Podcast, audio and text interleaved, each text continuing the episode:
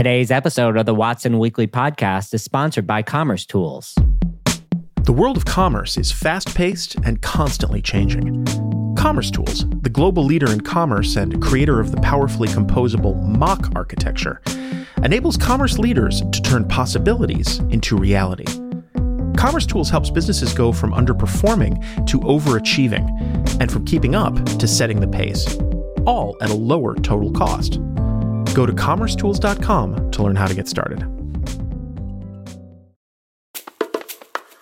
It's July 31st, 2023, and this is the Watson Weekly, your essential e commerce digest. Today on our show, Shopify releases its summer editions. UPS agrees to terms with Teamsters. Boston Consulting Group's latest supply chain benchmarking report. What's with all the rebranding lately? And finally, the Investor Minute, which contains seven items this week from the world of venture capital, acquisitions, and IPOs.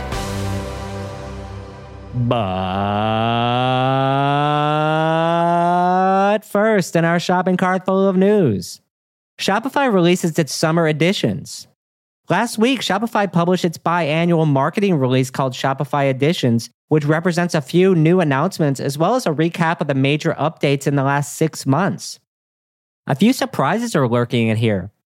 Earlier this year, I framed Shopify's future in terms of three major directions. First, Shopify the entrepreneurship company. Second, Shopify the payments and services company. And third, Shopify the enterprise software company. Well, right now, Direction 1, entrepreneurship, is winning, and second place is still far away. This release only reinforces that focus.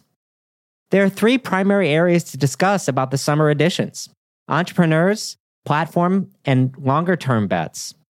As far as features for entrepreneurs in this release, let's start with AI since that is definitely the headliner, including Sidekick and Magic. Sidekick is Shopify's AI assistant that you can ask questions to and get things done with. Magic is Shopify's way to help merchants with various tasks where you need to generate emails, titles, attributes, frequently asked questions, and other places in the UI where large language models can make your life just a little bit easier. I've written about Shopify Magic and Sidekick previously. The technology which powers it is incredible, and like everyone else, there's a lot to like about ChatGPT. Ultimately, AI could end up being a double edged sword for merchants, however. Shopify views AI, rightly so, as a critical enabling technology. These are designed to make the life of the Shopify merchant faster and easier. And it could. But just how much, though, is the question. Well, the jury's still out. Notably absent from much of the discussion about AI are metrics about its efficacy and revenue improvement or cost reduction.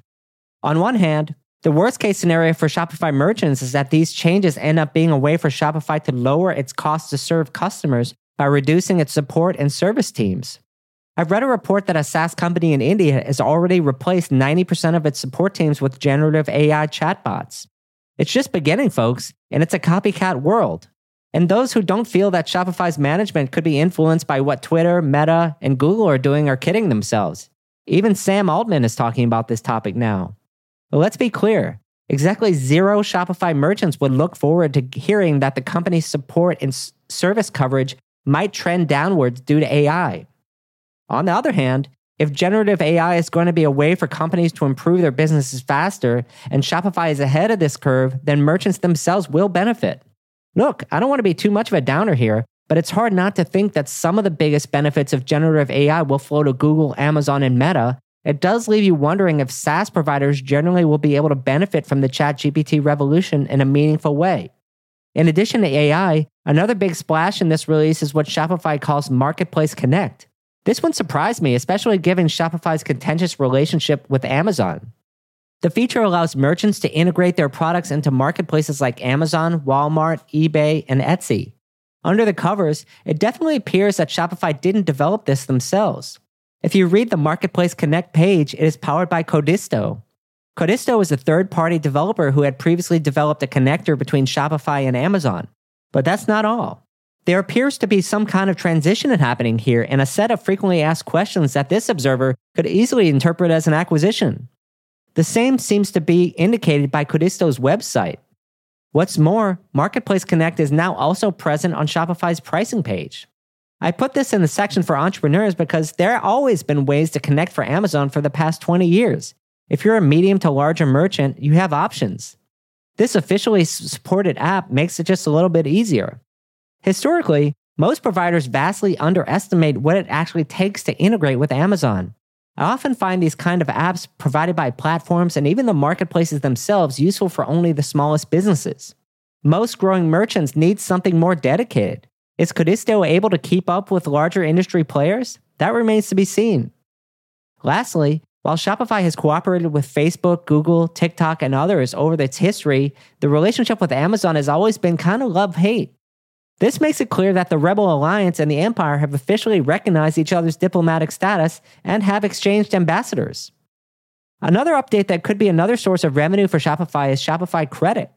This is a business charge card that helps users organize expenses. Since Stripe released their charge card program for its Stripe issuing product, it was only a matter of time before this came to Shopify. We talked about this a month or so ago on this podcast. But again, this is more of a product for entrepreneurs and replaces functionality they could get with Intuit QuickBooks. I would continue to watch this space here because all Shopify needs to do is develop and acquire an accounting package to be an all in one competitor to Intuit. And regarding the narrative I used to open this section, this item could be put in the payments and financial services bucket. But of course, it's clear that with regards to Shopify's focus, its financial services products are in service of retail entrepreneurs. Regarding the core platform, there are a few things to discuss. My favorite first bundles. Bundles is one of my favorite new features and allows you to group multiple SKUs or quantities of SKUs into a fixed bundle or a multi pack. People might wonder why bundles are essential. Well, let me tell you why. The core of any merchant's business is inventory. Suppose merchants need to create new SKUs and assign inventory to them and allocate it. That limits their sales potential because those products may not be able to commit elsewhere. However, if a merchant or a consumer can create bundles from SKUs and variants, then the sales potential is increased. The implications of this feature extend throughout the entire platform because it is a foundational capability. Bundles can also make it easier for customers to shop at an unfamiliar store by creating purchase options at different stages of a buyer's adoption journey. There are B2B features in this release as well, but to me, there are a few types of B2B companies. There are direct consumer businesses that are trying to establish a B2B channel.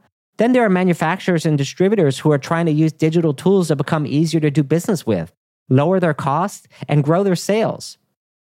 Private equity, in particular, has especially active in the B2B market over the past few years, working to transform old school businesses into digital ones. Shopify's new B2B features, which include volume pricing, quick order lists, quoting enabled by draft orders, among other things, still seem centered around direct consumer oriented businesses that want to add a channel. The pace of B2B innovation and flexibility does not yet match its competition, all of whom had a head start at the company. Checkout extensions is another area where Shopify made some improvements as well. These extensions have reached general availability. These extensions are the future for all merchants and developers to customize the Shopify checkout now that checkout.liquid is being deprecated. I won't belabor this one too much, but it's actually hard to overstate its importance in Shopify's enterprise direction, other than some foundational platform elements mentioned here, which didn't get much press in this release. Checkout and payments is the heart of Shopify's enterprise strategy at the moment, so this kind of customizability is table stakes for Shopify. As far as longer term bets, I thought I would talk about Shop App a little bit here. Shopify also released some updates to the stores within Shop App to make it easier for merchants to engage with customers. The jury's still out on Shop App, and I just don't see it being a material channel for soon that the average merchant compared to social media, hello, TikTok Shop, Amazon, or their Shopify store. For smaller merchants, I mean, why not be there? But what about larger merchants? Those merchants would be better off with their own app, not within the four walls of the Shop app. I'm still trying to figure out what really is happening here. Each month, I feel like I could easily wake up and see Shopify ends Shop app experiment as much as I could see Shopify doubles down on Shop app. We're undoubtedly in the messy middle of their investment plans with the Shop app. Wrapping up, this edition clarifies that despite payments and enterprise software being new initiatives for Shopify, home is where the heart is, and the heart of Shopify is entrepreneurs. That's not to say its financial solutions aren't important, and you might actually say they're the entire business model, but they'll never be quite as crucial as entrepreneurs are to the firm. Even the casual observer can't help but notice that the sheer volume of features being released. But therein lies some tension. Shopify is about simplicity. Yet a relentless pace of new features brings complexity of organization, maintenance, not to mention merchant and partner adoption. Managing this type of complexity takes much more than the crafter centric historical focus of Shopify. Being able to channel that complexity into something easy to adopt will remain an area to watch going forward.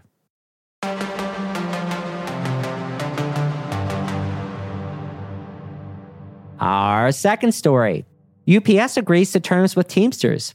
You'll have to forgive me, Watsonians, if I haven't followed every detail of the Teamsters negotiations with UPS. Up until this point, it just seemed like a battle focused mostly on news reports and press releases. Here's what I knew for sure going into this. One, UPS CEO Carol Tomé is one of the best executives you'll find in the Fortune 500 company, like a real adult running a company, which is hard to find sometimes. She came into UPS from the beginning with an attitude that was committed to finding a win for all sides. Two, the Teamsters president, Sean O'Brien, and the entire Teamsters union were very salty from the last UPS negotiations. And Sean O'Brien is a fourth generation union man, and as a new president, was not going to back down until he got what he wanted from UPS. And in my opinion, was willing to risk a strike to do it. I don't think it's clear cut here who won and who lost. In terms of the agreement themselves, it would seem that the Teamsters got everything they wanted out of UPS. In this case, the terms include first, this is a five year deal, which will continue into the end of 2028. This may seem like a long time, but 2028 is actually right around the corner. The deal included pay raises for both full time and hourly workers of up to 750 per hour for the next five years. Notably, existing part time workers need to be moved up to $21 per hour, which was a key point in negotiations. This same $21 rate will apply for new part time workers as well. All delivery vehicles will now get air conditioning, which is surprising was another contentious part of the negotiations from all the reports. Overall, it seems like it's a deal that the union can really be happy about, which is great for UPS workers. Of course, that will have a big impact on UPS's bottom line. And in that case, it's almost like be careful what you wish for. While UPS can guarantee benefits and pay for the workers that are there, this is not a government job situation where you can't fire people. If you look at the arc of fulfillment, robotics and AI in the past five years and into the next 10 years, let's be honest, it's not looking good for the humans. The future of logistics is automation, and no union contract can stop that tide. This observer feels that this is what UPS's calculation was in the long term. Give the unions what they want to declare victory, but continue to optimize, streamline, and automate the facilities and network in order to reduce the need for labor in the first place. If union jobs are slowly replaced by robot jobs to offset all the cost increases that happen as part of this deal, it may not seem like such a big victory in five years. This isn't quite over yet, as UPS employees still need to vote on it, but this seems like mission accomplished for both sides at the moment, as both sides are likely to sign it, declare victory, and move on.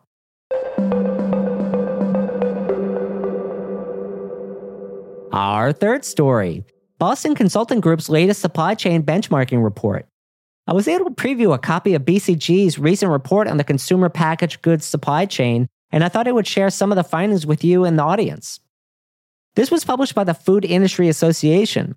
Here are my top takeaways from the Analytics Dense report, which contains a lot of statistical information and quartiles about in stock, warehouse, and network performance.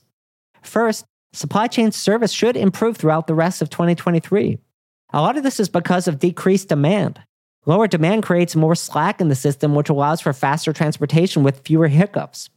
Lower demand causes pressure on the system in a lot of other ways, however, as we see in my second point, which is most retailers and suppliers are looking for cost optimizations now.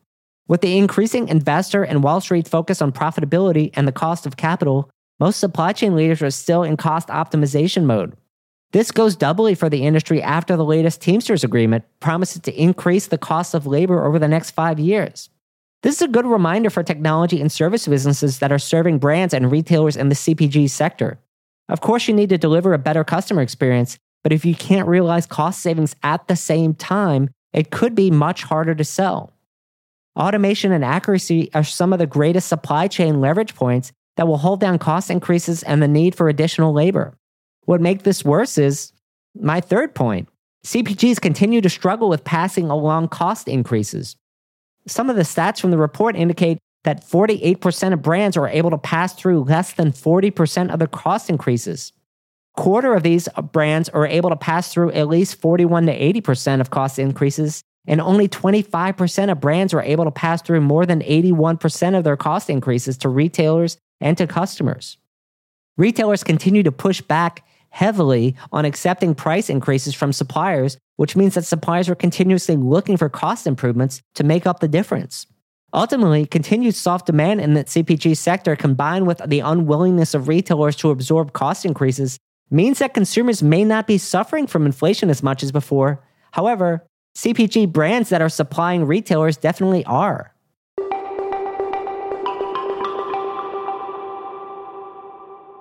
And our last story what's with all the rebranding lately?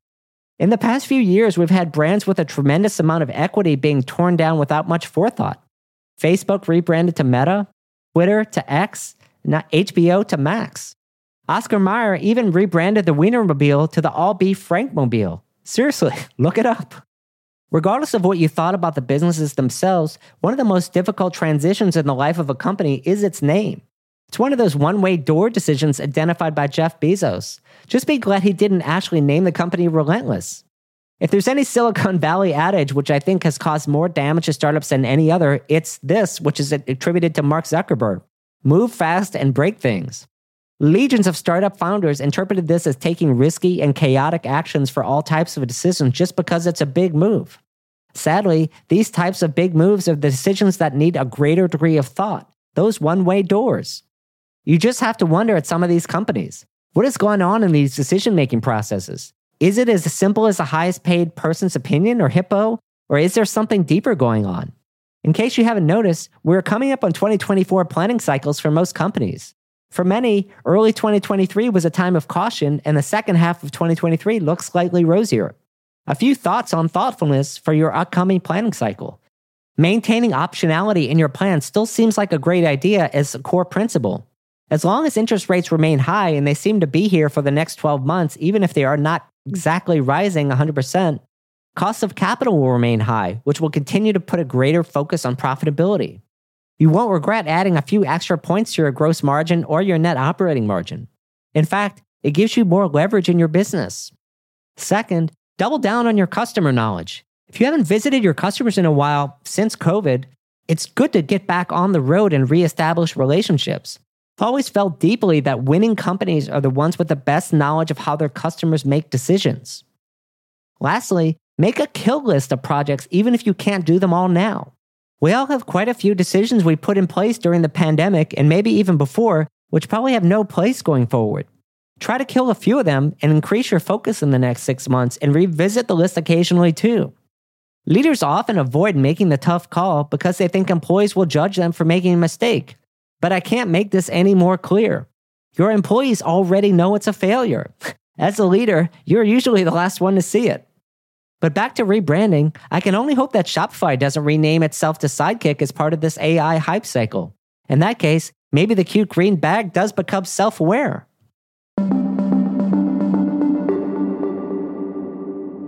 Hey, Watsonians, this is Rick. If you haven't joined other listeners in our online community, you're only getting half the value from this podcast. Our community contains members from all around the world discussing the most interesting topics that we cover on the show. You can join the conversation now at community.rmwcommerce.com today. Now, a word from our sponsor, Commerce Tools. When a multi billion dollar beauty brand's e commerce platform neared the end of its life, the entire business was at risk, including the ability to serve customers. By switching to commerce tools and embracing a more flexible MACH architecture, the retailer's vision for connecting in store and personalized shopping experiences became a reality. The brand can now roll out new features within days, securing its position as a modern brand that uses technology to its advantage. If you're being held hostage by your technology platform and your developers have thrown up their hands, tell them to start a free trial at commercetools.com today.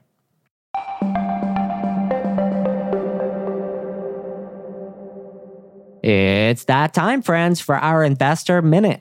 We have seven items on the menu today. First, digital freight automation platform Raft closes Series B. If there's one sector which seems to have gotten a lot of love in the last several years, it's supply chain, which, of course, to all you Watsonians out there is a great thing.